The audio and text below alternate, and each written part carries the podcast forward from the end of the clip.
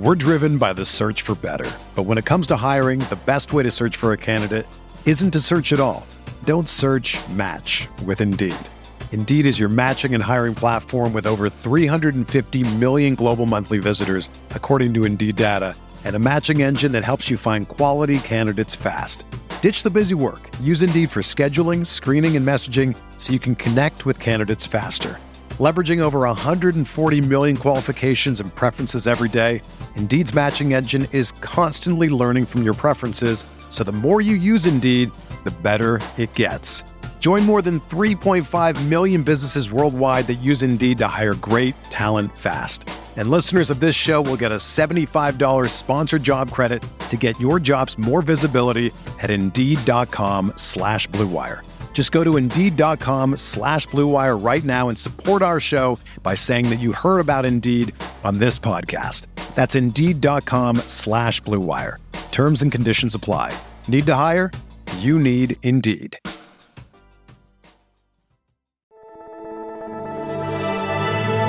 Blue Wire.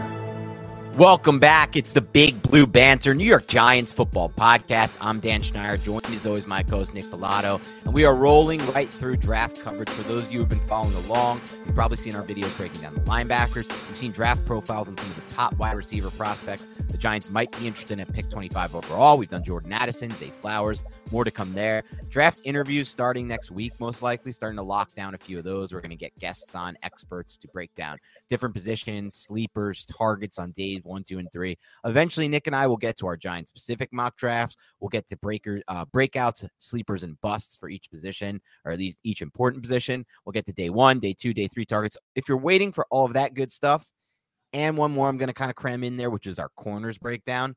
It's going to come as we get closer to the draft. We don't want to waste the good stuff now because more people tune in as you get closer. So for the diehards who are already tuning in, God bless. Thank you.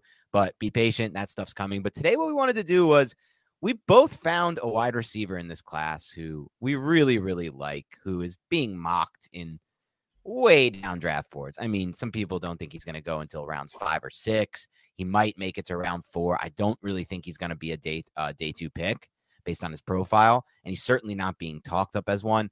And it's funny, Nick, because you said before I watched him that this is going to be a Dan Schneier-type player, and I think at this point you're now like three for three on those Dan Schneier-type wide receivers dating back to Eli Moore from a couple years back who you watched and you knew I would love.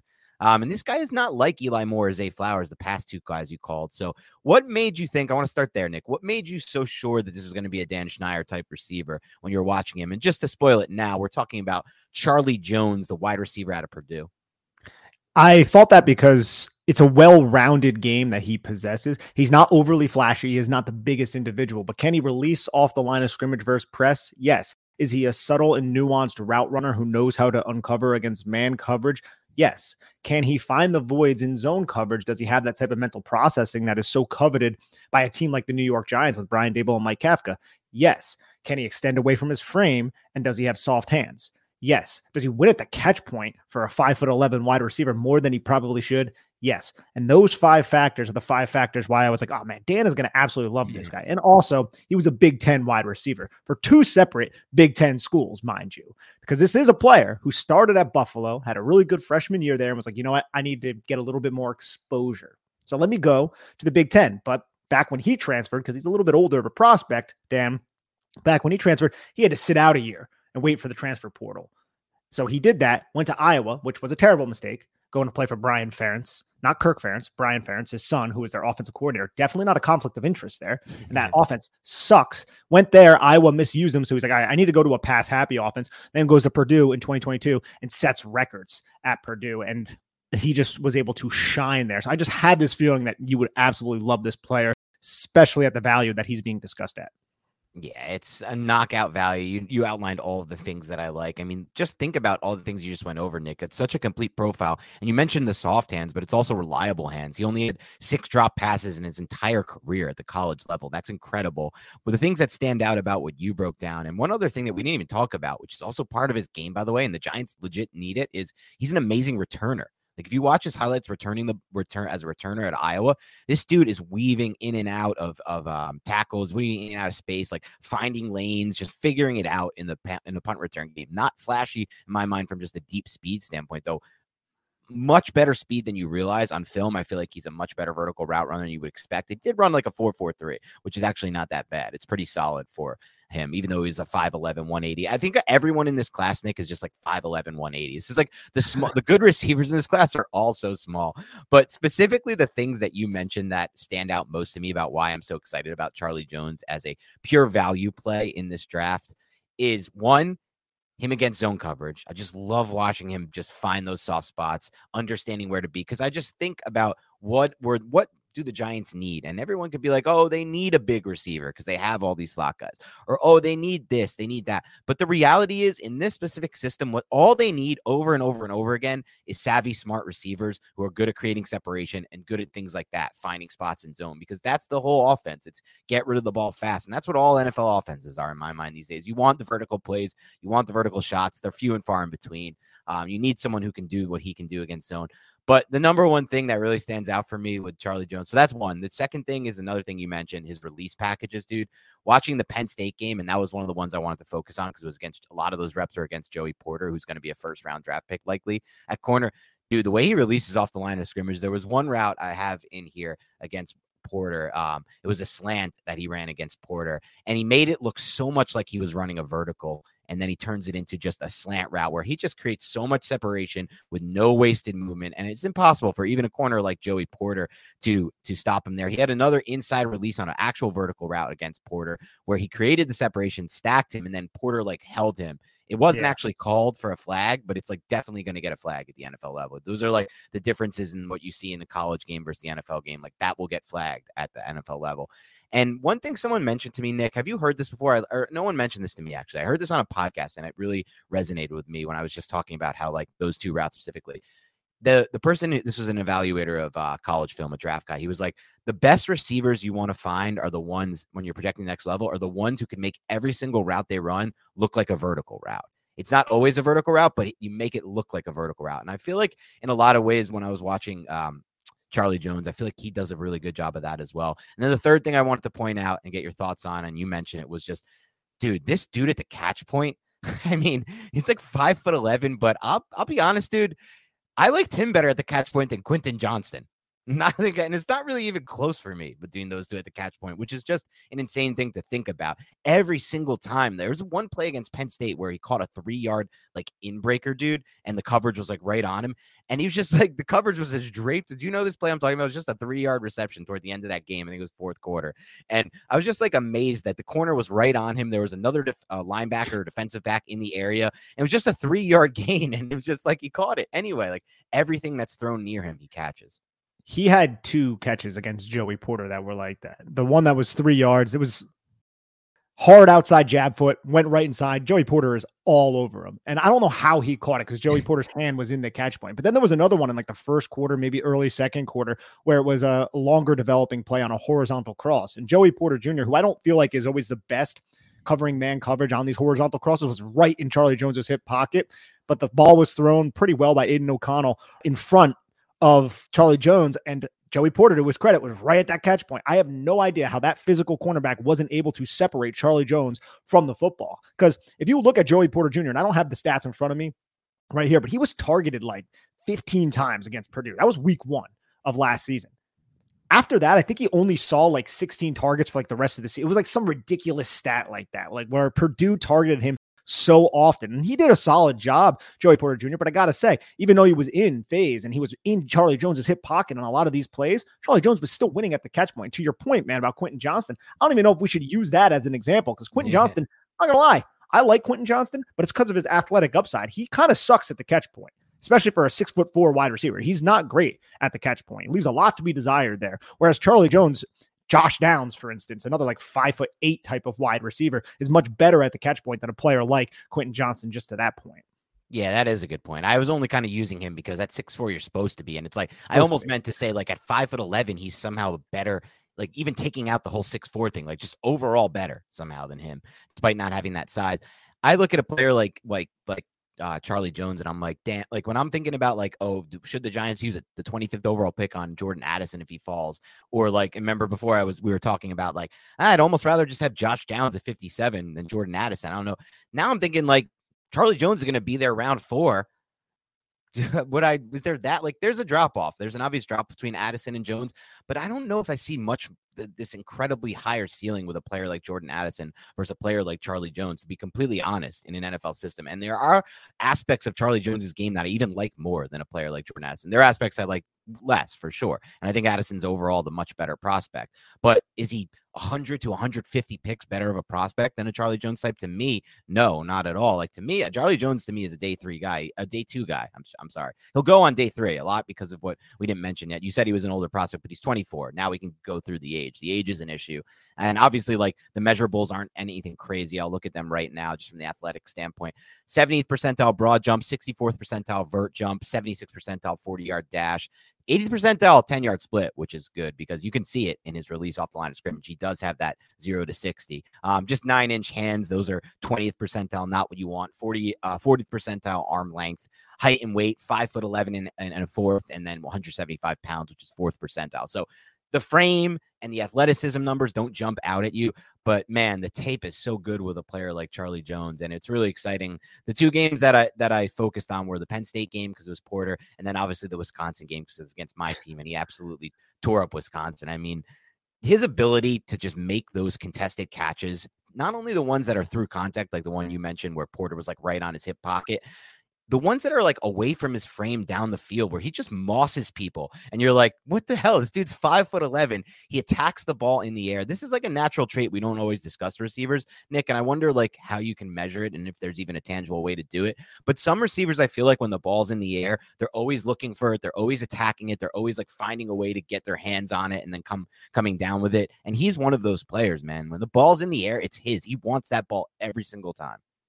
It's a desire, right? It's that Tim Tebow effect. Remember, he's just yeah. a winner, man. He's just a winner. But I also watched the uh, Michigan game, the conference championship game. And dude, he had sixteen targets, thirteen catches for one hundred sixty-two yards. And there were so many instances where zone coverage was being uh, kind of shifted towards his side. And he just sat in the middle of the zone perfectly, wherever the cornerback was, wherever that safety was. We alluded to it a little bit before, man, his understanding of zone. I feel like that is so important in today's N F L where so many defenses are running zone types of coverages. And I think this is the type of receiver who's going to understand how to manipulate match type of principled defenses, because you kind of see that a little bit. You see that at the college level as well. And this is somebody, we didn't even read off his stats yet. one hundred fifty-four targets, Dan, one hundred ten catches for over thirteen hundred yards with twelve touchdowns. You have multiple games with double-digit targets against Michigan, against Wisconsin, against Iowa, against Nebraska, against Minnesota, F A U, Syracuse, Indiana State, and then Penn State. Like this guy was the focal point of Purdue's pass-heavy offense, and he was only there for one year. So that's, I guess, one concern if you want to look into those types of things. He's one-year production because he was at Iowa for two seasons and he was at Buffalo in twenty eighteen as a true freshman. So you can kind of nitpick that and be like, well, he only did it one year, but that is consistent right there. It's not like it was one or two blow-up games. This guy was the focal point of one of the most pass-heavy offenses in college football throughout the entire year. Almost every single game. He had one bad game, which was against Maryland. He kind of had that uh, Deonte Banks effect in that game. And that's interesting because, look, he had a good game against Penn State and a bad game against Maryland. Joey Porter, Deonte Banks. Now, not every rep came against those two players. Especially, I, I can I didn't see the Maryland game, but I can only speak to the, the Penn State game. He had some really good reps against number three for Penn State. I don't even know who that is, but I, I liked a couple of the reps he had versus him. And speaking to what you said, he led the country in receptions. One thing we've learned over the years as, and I, I say this as a fantasy football analyst, because this is, you know, my job for C B S Sports is fantasy football. Um, and one thing we've learned in the fantasy football sphere is that we used to think targets were situation-based and things like that. We've learned over the years, targets are earned. The receiver creates targets by creating separation. So when you see a thing, a thing like this, like Nick was talking about, like heavy, insane target numbers, leading the country in receptions, that's because Charlie Jones earned it. That's because Charlie Jones consistently beat the coverage that he was facing. Like Nick said, he's amazing against zone coverage, but he also beats man coverage often against most of these guys that he's facing. Like Nick said, the only trouble he had was against Deonte Banks, who's going to be a first round pick in this draft. That we're, we're hoping he falls to the Giants at twenty-five. I think at this point, he's probably number one on both of our wish lists. I'm guessing. I know he's number one on yours. Realistic wish list, I'm saying, obviously, with, you know, God bless, there's some guys that we hope fall to twenty-five that won't. But you also factor in the, this, Nick, that I thought was interesting. He was also second in the nation in touchdowns. I like these guys. Like Addison was the same way. He had twenty-nine touchdowns as his college career. I like these smaller receivers, like six foot or under, who are also touchdown makers, the guys who you can use in the touch in the red zone. And there was a touchdown he had against Penn State where it was the back of the end zone. He's coming across the, the field and he and he catches it away from his frame, fully extended, and then taps both foot. Uh, both feet in for the touchdown. I'm like, look, in college, you only need the one foot, but I thought it was cool that he tapped them both in. Like, you know, prepare for the pros here. You get them both in, you show off to the N F L scouts. Like, look, I, I know what I'm doing at the back of the end zone. I'm spatially aware of everywhere I am on the field.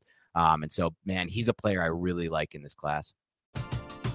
We're driven by the search for better, but when it comes to hiring, the best way to search for a candidate isn't to search at all. Don't search, match with Indeed. Indeed is your matching and hiring platform with over three hundred fifty million global monthly visitors, according to Indeed data, and a matching engine that helps you find quality candidates fast. Ditch the busy work. Use Indeed for scheduling, screening, and messaging so you can connect with candidates faster. Leveraging over one hundred forty million qualifications and preferences every day, Indeed's matching engine is constantly learning from your preferences, so the more you use Indeed, the better it gets. Join more than three point five million businesses worldwide that use Indeed to hire great talent fast. And listeners of this show will get a seventy-five dollars sponsored job credit to get your jobs more visibility at Indeed.com slash Blue Wire.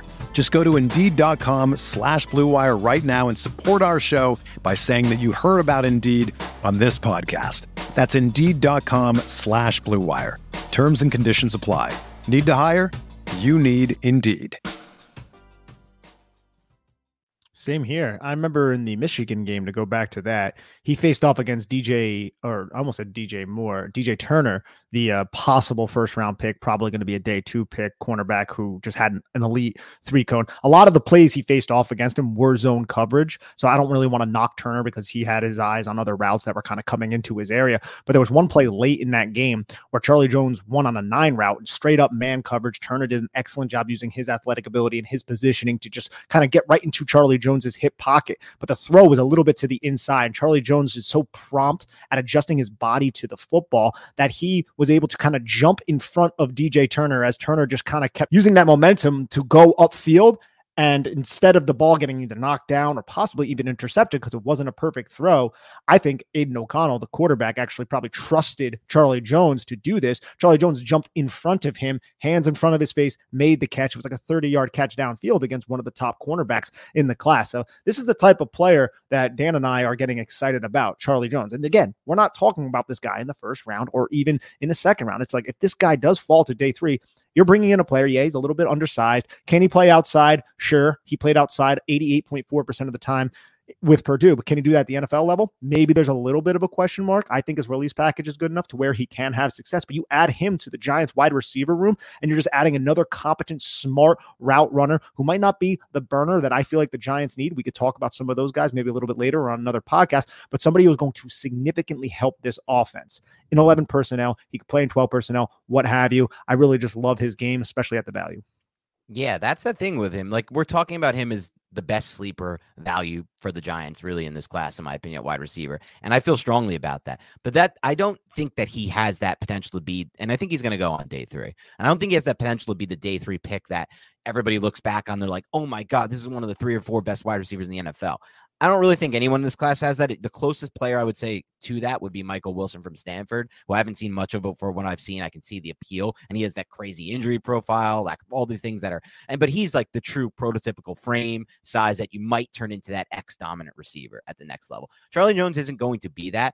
But I think it's there's such a high likelihood that he's going to be a slam dunk from a value standpoint. Immediate special teams value, immediately your guy that can get you third downs and key spots, beat zone coverage, beat man coverage, like you said, at the next level, because while he might not have the athletic profile, he certainly has the release package off the line of scrimmage, man. And one thing I like about his release package that just stood out to me, and I think you'll notice this too, just from like, this is something you you notice when you watch the film on these guys, because you're not just like watching the balls that the, tar- the plays that they're targeted on. You're just watching every snap of them.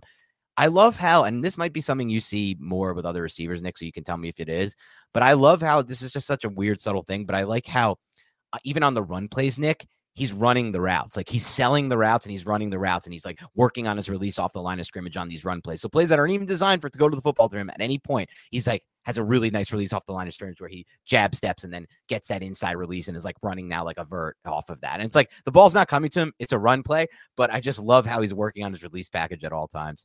He's got that one hundred percent effort on every yeah. single play.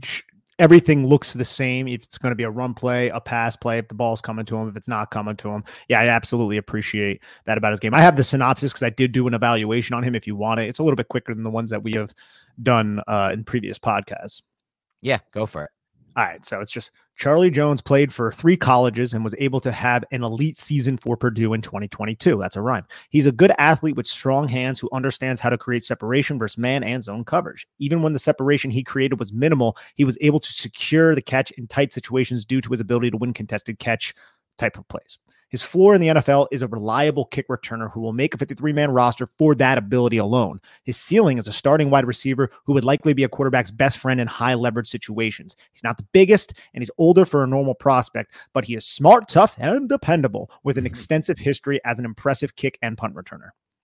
I love it, Nick. I really do. And I think there's there's more upside than people realize with a player like Charlie Jones because it doesn't jump at you with the athletic profile, but being real, being very good at all the things that we talked about gives you such such a, in my opinion, such a good chance to make consistent, uh, to be a consistent producer at the N F L level. Isaiah Hodgins is good as a lot, at a lot of the traits we talked about. I think that's why he had some success. And even Richie James, who they're not re-signing, but played that role for them last year, is good at some of the things we broke down, which is why I think he had some uh, consistent success, success at times with the Giants last year. I want to talk about a play. Did you watch Wisconsin game? Did you watch the Wisconsin one? From I think I watched a little bit of it, but I didn't see, uh, I don't think I went through every single play.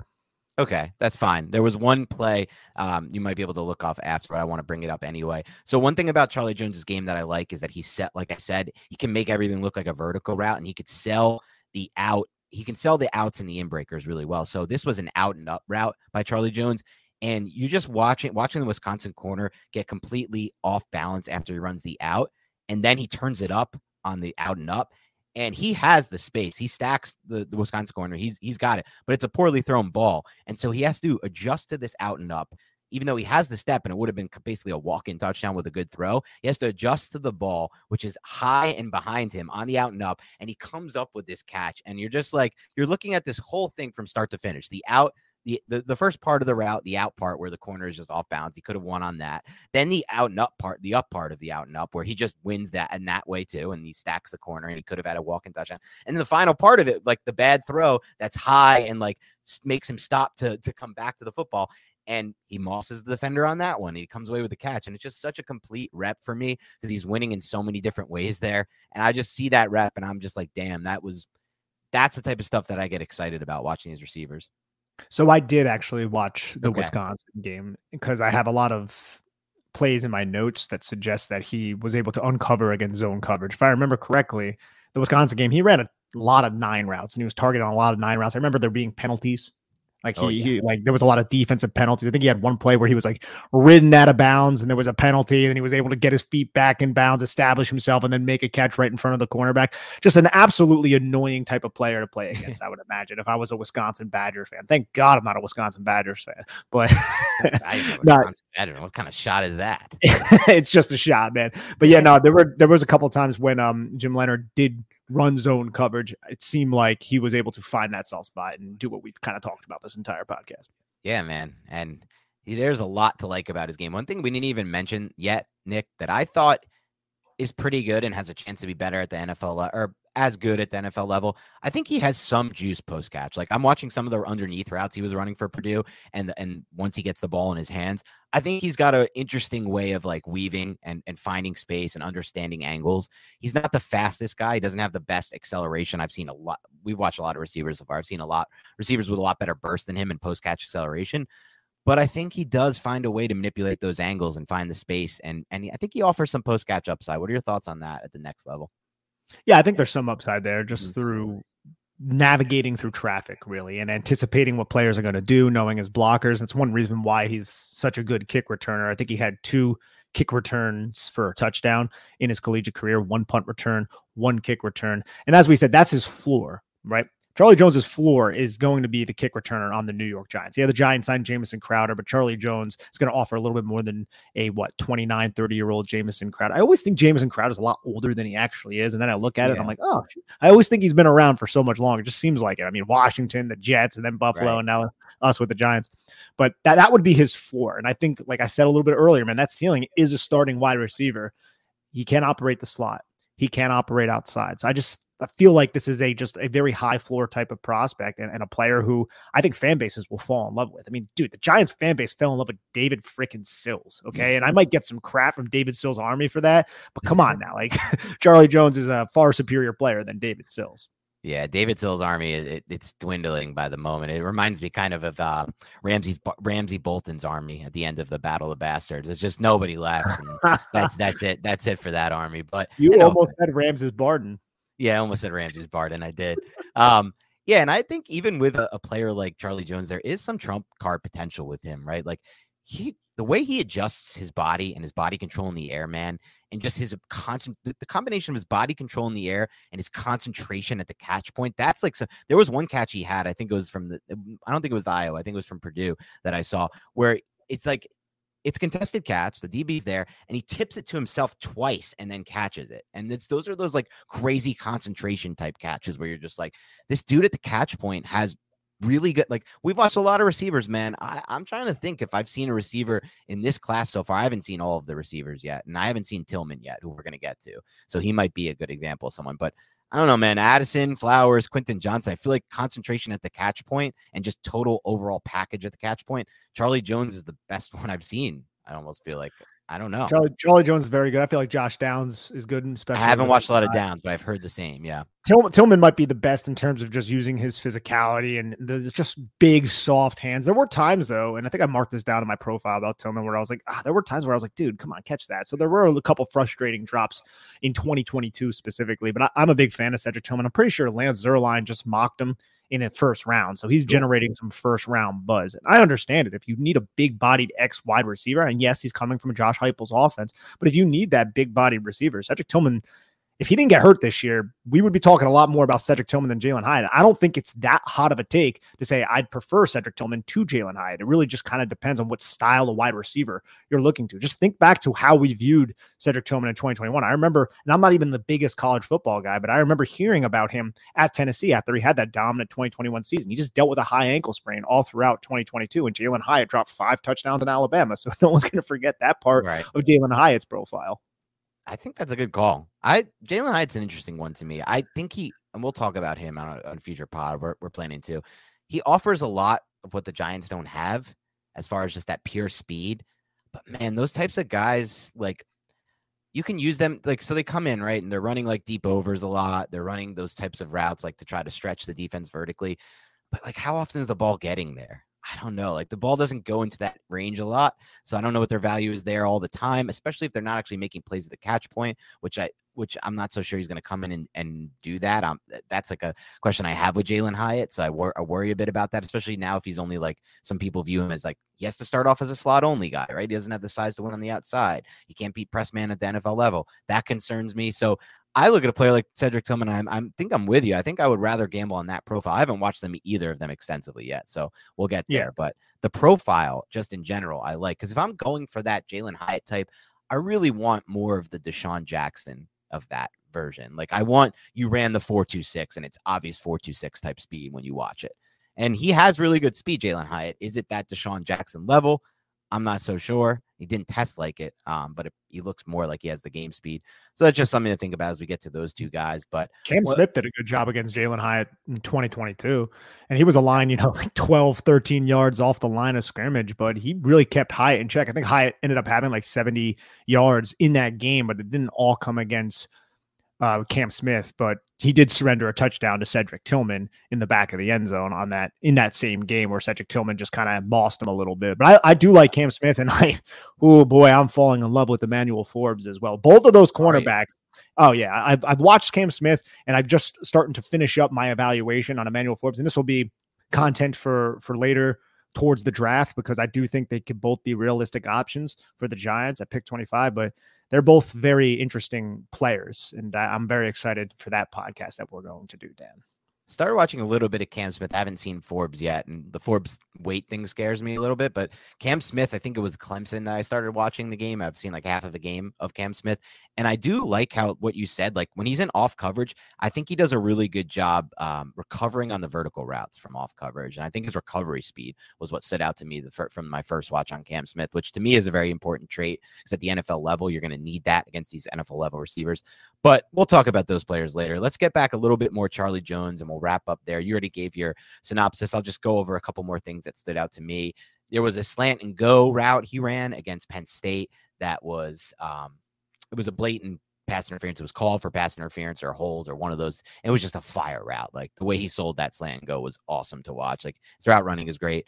I think he does a great job on the inside releases. That's where it stands out the most. I think he's going to create a lot of easy layups for quarterbacks at the next level with his inside releases off the line of scrimmage. And then one final thing, the Syracuse game. Did you watch that one from twenty-two?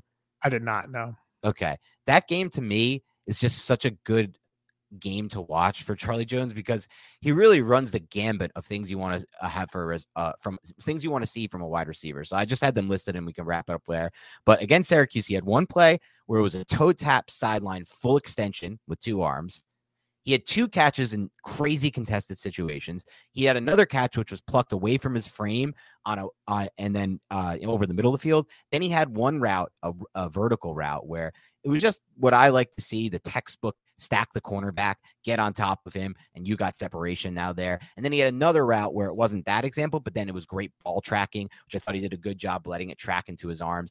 And then finally, there's the things you see on almost every time you watch Charlie Jones, which is just him taking these massive hits in traffic over the middle, and yet the ball never hits the ground with him. He's taking huge hits, and he's coming away with the football. It's just a complete game for me, that Syracuse game. These two players are not alike at okay. all. But that quality that you just listed right there, takes huge hits, gets up. Who does that remind you of from last year's draft? Oh, I thought you were going to say from Giants history, because I was going to say like Hilliard. Okay, from no, last year's draft, because that's a good one from Giants history. From last year's draft, that quality. Uh, might have very tough. Played Iowa in the championship, in the uh, bowl game, and was oh. phenomenal. Yes. Wan'Dale Robinson? Wan'Dale Robinson had that trait. Now, they're not even close to being right. similar. Charlie Jones is much better at the catch point, extends wave, does all those things. But in that game against Iowa, on that final, what I think it was like three minutes left in the fourth quarter, game-winning drive by Will Levis, Wan'Dale Robinson was the go-to guy, and Wan'Dale Robinson was getting obliterated over the middle of the field. Had to leave the game for like two snaps, came yeah. back, and just an incredibly tough player. It's one of the things I love the most about Wan'Dale Robinson. That, and he was a running back who transitioned to being a wide receiver, so you think maybe he'll develop a little bit more as a wide receiver. It sucks that he had most of his rookie season robbed of him due to that A C L tear suffered against the Detroit Lions, but man, the toughness factor is something that we know Joe Shane loves. Charlie Jones has it. I thought Wan'Dale Robinson had it. So maybe that's one thing that the Giants will look at with this older type of wide receiver, something they kind of strayed away from in last year's draft, other than D J Davidson, of course. Let me ask you a question, Nick, and put you on the spot real quick. Okay. Say we were in, la- or say Wan'Dale Robinson came at, went, returned to Kentucky last year, came out this year. Who would you prefer, Rondell, Wan'Dale Robinson or Charlie Jones? That's tough. Honestly, I think I prefer so many, and I hate saying this because I do like Wan'Dale Robinson, but I, I prefer so many other smaller wide receivers in this draft class than I do than I do Wan'Dale Robinson. Like Wan'Dale Robinson was a top fifty pick by the Giants, picked what, forty-third, I think. Like I think I'd prefer Tank Dell. Charlie Jones, I mean, he's he's in that conversation. I think Wandell's a better athlete overall, like even on the field. But in terms of extending away from his frame, all those types of things, I think Charlie Jones offers more. I think Charlie Jones only, if I'm not mistaken, aligned pre- predominantly on the right side of the line of scrimmage. Can that hinder his profile going forward? I'm really not one hundred percent certain, because I didn't watch his tape at Buffalo. I didn't watch too much of his tape at Iowa. I think Wan'Dale Robinson is more versatile. You can use him as a running back. You could use him in the backfield. And I know he had that terrible play. I can't remember which game it was, but he had that terrible play earlier in the season where they used him in the backfield and he missed an assignment and it led to a turnover. I don't know. Do you remember that play? Yeah, I know exactly. I think it was a I don't remember what exactly happened there, but I know the play you're referring to. Yeah, so uh, I think it was a no, no, no. It wasn't a it wasn't a turnover. He like ran backwards and he yeah. tried to like make a bunch of people miss, and then it ended up just being a terrible, terrible play by Wan'Dale Robinson. But I I don't think it's crazy to suggest that Charlie Jones might be a more complete wide receiver prospect. I think it does depend on what you want, though. Yeah, I mean, I asked you this because my answer is Charlie Jones here. I, if they were yeah. both in the same spot. Like, and I almost feel like Charlie Jones is almost more versatile to me than Wan'Dale Robinson, because Charlie Jones can win with releases off the line of scrimmage from the outside. I don't know if I've seen that yet in Wan'Dale Robinson's, prof- Wan'Dale Robinson's profile, and I don't know if that's a guarantee the next level. Like, to me, Wan'Dale Robinson is a backfield or slot only type of guy right now at the N F L level. I don't even really love him running routes out of the slot. You move Charlie Jones into the slot, and I think he'll be an amazing route runner right away, but I also think he can win with his release package at the, uh, you know, at the end of the line as that Z, as that flanker wide receiver. So you, you put all that, and then I'm just going to take the wide receiver who has his kind of ball skills, his kind of ability to adjust in the air, his kind of ability to, to make crazy tough catches at the catch point. And I kind of like how he runs the vertical routes better than Wan'Dale Robinson too. Like, so they took Wan'Dale Robinson at forty-third overall. Charlie Jones wouldn't cost their fifty-seventh pick. Would you take him with their third pick at eighty-nine overall? Or would you be okay with that? Would I be okay with that right now? I think the Giants are going to have bigger needs possibly than, I don't know. That's hard to say though, because we're entertaining Jordan Addison, Zay Flowers, and all these other players. Right. A twenty-five-year-old player who's not a burner, who is much more of a technician than anything else. Is that exactly what the New York Giants need? I don't know if it's exactly what the New York Giants need, but I don't think I'd be overly upset about it. It really depends on who else is on the board, what the Giants did with the first and the second round pick. I'm imagining they didn't go wide receiver in this scenario, right? So right. I think it, ma- it depends on a lot of other variables, but I think Charlie Jones' skill set might be worth where the Giants are picking. What is that, like eighty-six? eighty-nine. eighty-nine. eighty-nine, yeah. I think it's it's worth that. He's probably a top eighty-nine player in this draft class. There's still some guys I need to watch. But to go back to the Wan'Dale Robinson point, just because I think this is interesting, like selecting an outlier type of wide receiver, smaller type of slot wide receiver, receiver. We we weren't in love with that pick. I think I, I used the adjective peculiar. It was a peculiar pick. I understand it because I don't think the Giants wanted Kadarius Toney on the team long-term. I think they knew that Kadarius Toney was going to be shopped. Patrick Leonard was right about that, even though he took a lot of shit for it. True. But if you look at this draft class, there are a lot of guys who are of similar profiles to Wan'Dale Robinson. And I'm not trying to crap on our player. I really like Wan'Dale Robinson, but I think I do prefer Josh Downs to Wan'Dale Robinson.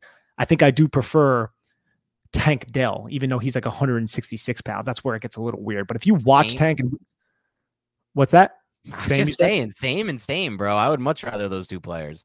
The thing about Tank Dell that's fascinating, yeah, and it's it's funny because Emmanuel Forbes can get grouped into this as well. I don't think it's as big of a deal with Forbes, but Tank Dell, if you just watch him release off the line of scrimmage, like we talk about micro movements and subtleties, his body is just like going in every single direction. It, it's it's fascinating. Like I love that player. I really do. And I know people are like, hey, he's one hundred sixty-six pounds. Probably be a day three pick. I wouldn't be shocked if he goes on day two. All it takes is one team. And I think if he just lands with the right coaching staff, he's going to be an impact player at the N F L. But if he goes to, if a general manager loves him and he goes to a coaching staff that's like, I'm not going to use a one hundred sixty-six pound player, he'll just fizzle out and everyone will be like, ah, Nick Falato's an idiot. He really liked this guy. But yeah. I'm telling you, man, get him with the right coaching staff and you can leverage that kid's skill set.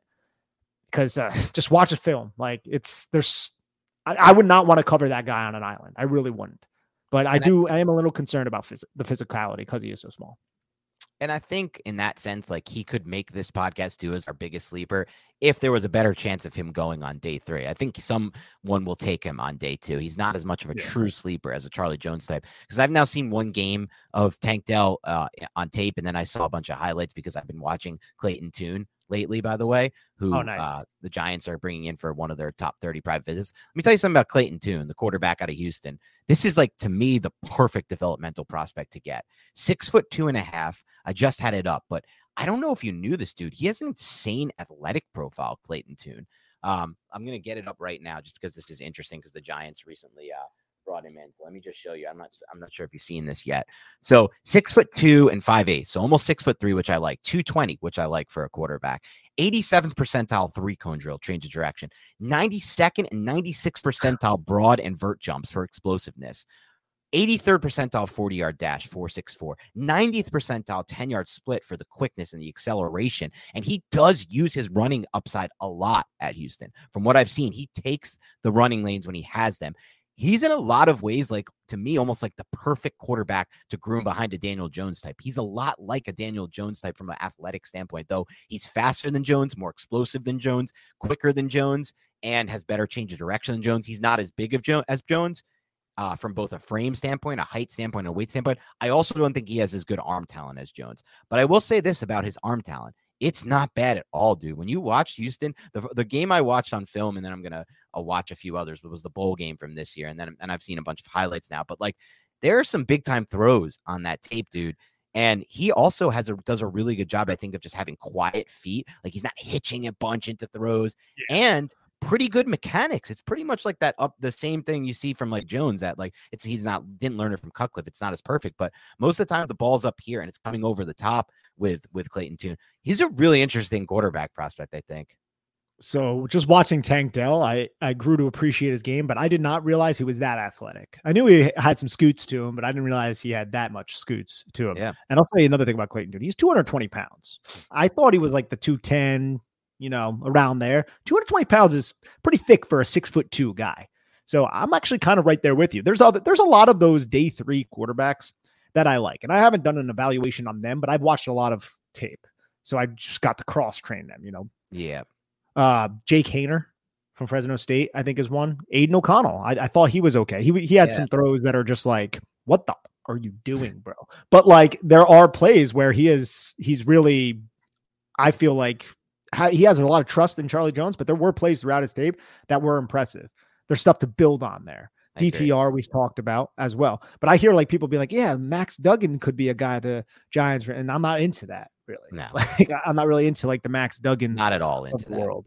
No offense to Max Duggan, but yeah, Tune, O'Connell, Haener, those are three like day three guys that I feel like, and D T R obviously could be developmental players behind Daniel Jones.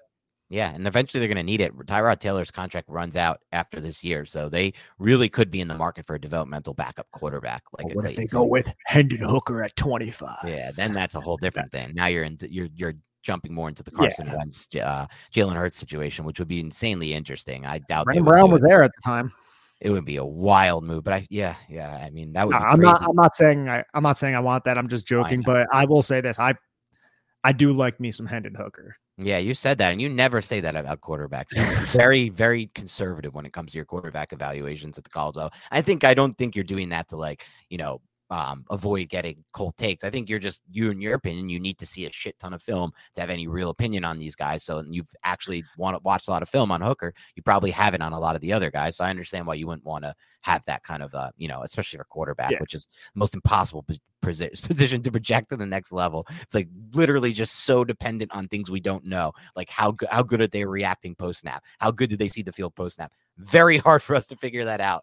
Even that's even difficult college. for Hooker. That's even difficult yeah. for Hooker too. Awesome in that offense. Yeah, exactly. But when I see him from the far hash, make a throw like sixty yards yeah. down the field, pinpoint accuracy along the sidelines, I'm like, okay, I'm interested. And then I hear all the glowing reports about this individual's processing off the field and what he's doing in meeting rooms. Yeah, I'm interested, but I picked twenty-five. No, because the Giants, I mean, they're an absolute mess right now. They need a lot. Yeah, that is not happening. I would say this just from, and again, I'm not basing this on a million games of film, but I watch a few games and I watch and I project based on what I see from a skill set standpoint for a lot of these quarterbacks.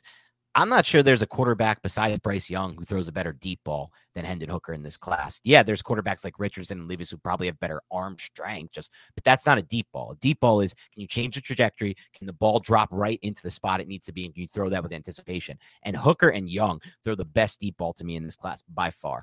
C J, man. I'm a big C J Stroud guy. C J's is good too, but I think he's less, I like him less on the deep ball, more on like the intermediate stuff, the outbreakers and the inbreakers from the intermediate range. Yeah, Stroud, I, I'm a big C J Stroud fan. I think yeah. that first overall pick is going to be fascinating. I don't think either is a mistake, but it no. does tell you something. And everyone's saying it's going to be C J Stroud. I could see why it would be C J Stroud, but at the same time, like Bryce Young is, he's a very good athlete. I love watching him extemporize plays, how he manipulates the pocket. I mean, he needs to do that. If he doesn't, he's going to get killed. And that's a big yeah. issue, right? When you're two hundred four pounds, there's no way he was playing no. at two hundred four pounds. And you have Dexter Lawrence falling on top of you after a blown twist or stunt assignment. That's, that's an issue, man. Like that, that, that position specifically, weight is, is one that I take a weight and frame. I take, you know, very seriously. As you should, for a multitude of reasons. One, what you said, longevity factor and holding up. But two, being able to see over your offensive lineman, too, if you're short, um, just from the height standpoint of it. And I am worried about Young from his frame. But outside of the frame, I just don't have any issues with Bryce Young, which is why I love. He would be my guy at one if I was going to take one, just because I don't want to overthink it too much. And especially after hearing what – did you hear what Daniel Jeremiah leaked? That was really – No, I didn't. So, do tell. you know, the S two, have you heard of the S two cognition testing? Yeah. It's supposed to be a really, really good test at, in um, figuring out who's good at, at how quick you can react to things post-snap. So basically the thing that every quarterback separates themselves with, how well do they see the field after the snap? Can they adjust to what the defense is doing and get rid of the football on time and quick? And the S two test has had the standouts from that test have been Brock Purdy, Drew Brees, Josh Allen, and then like one other massive hit have been like the highest scores ever. And Jeremiah leaked, but the, but I reached out to the guy who actually runs the S two testing, the, the founder of it. And I asked him go. for some scores because I wanted to find the Daniel Jones score. And he said, this is all private information. We cannot re- reveal this. We will not reveal this information unless the players sign off on it um, and they reveal it themselves. And so Bryce Young didn't actually reveal it, but Daniel Jeremiah like leaked it on his podcast by mistake. And I hate to say it out loud because I love Daniel Jeremiah. I hope this doesn't have any blowback on him. He's like my favorite dude in the draft community um, for analysis, but someone else posted it. Some other uh, stupid verified check marks posted it. So I feel okay talking about it now because it's going to go back to him and boil back to him. But he said Bryce Young had the highest score on this S two test of anyone in this class. And he also said that this, the, the guy who actually had the, who created the test said, this is one of the highest, this is the highest testing quarterback class for the S two test that he's had. So to me, that stood out because, man, if Bryce Young is also going to be this like Breeze type post snap processor with everything else that he has in his toolbox, it's really just comes down to, can that frame hold up? I do find the Anthony Richardson, and I'm there with you because, I mean, that's obvious on his tape too. He's a very heady and aware player, Bryce Young, but Anthony Richardson, man, I mean, he has like no snaps behind him. He only really played this last season, but, but that type of upside.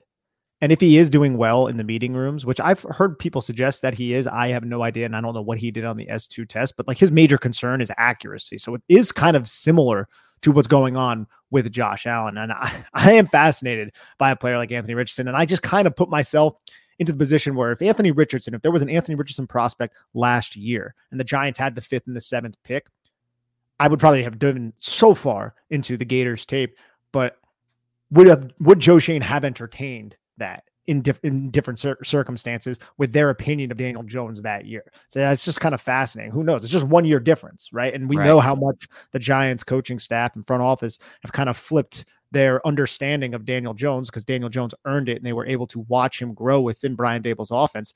But a player like Anthony Richardson, like if he hits and he can correct his accuracy, even just by a little bit, we're talking about like an insane type of player at the quarterback position with his athletic upside, like beyond Justin Fields type level, which is yeah, way beyond that level. Yeah. Which is rare, dude. Yep. You're talking about a Cam Newton or Dante Culpepper type player who both were amazing at for stretches of their N F L careers. Cam Newton won an M V P, got to a Super Bowl. Dante Culpepper should have won, in my opinion, a couple M V Ps on those Minnesota Vikings teams. Those were unbeatable. And then injury sapped him later in his career, but with the Dolphins. And that's kind of what, what we are going at, I think, with Anthony Richardson if he hits a ceiling. But there's obviously the huge floor, which I know you're well aware. It's just with somebody like that, it's just a guessing game on projection there. But we're going too far off and talking quarterbacks here. I want to wrap up with Charlie Jones and then one and finally a listener mock draft that someone submitted for iTunes. Remember, if you want your mock draft reviewed and graded by us, all you have to do is leave a rating, a five-star rating, it has to be on iTunes, and in your review, post your mock draft.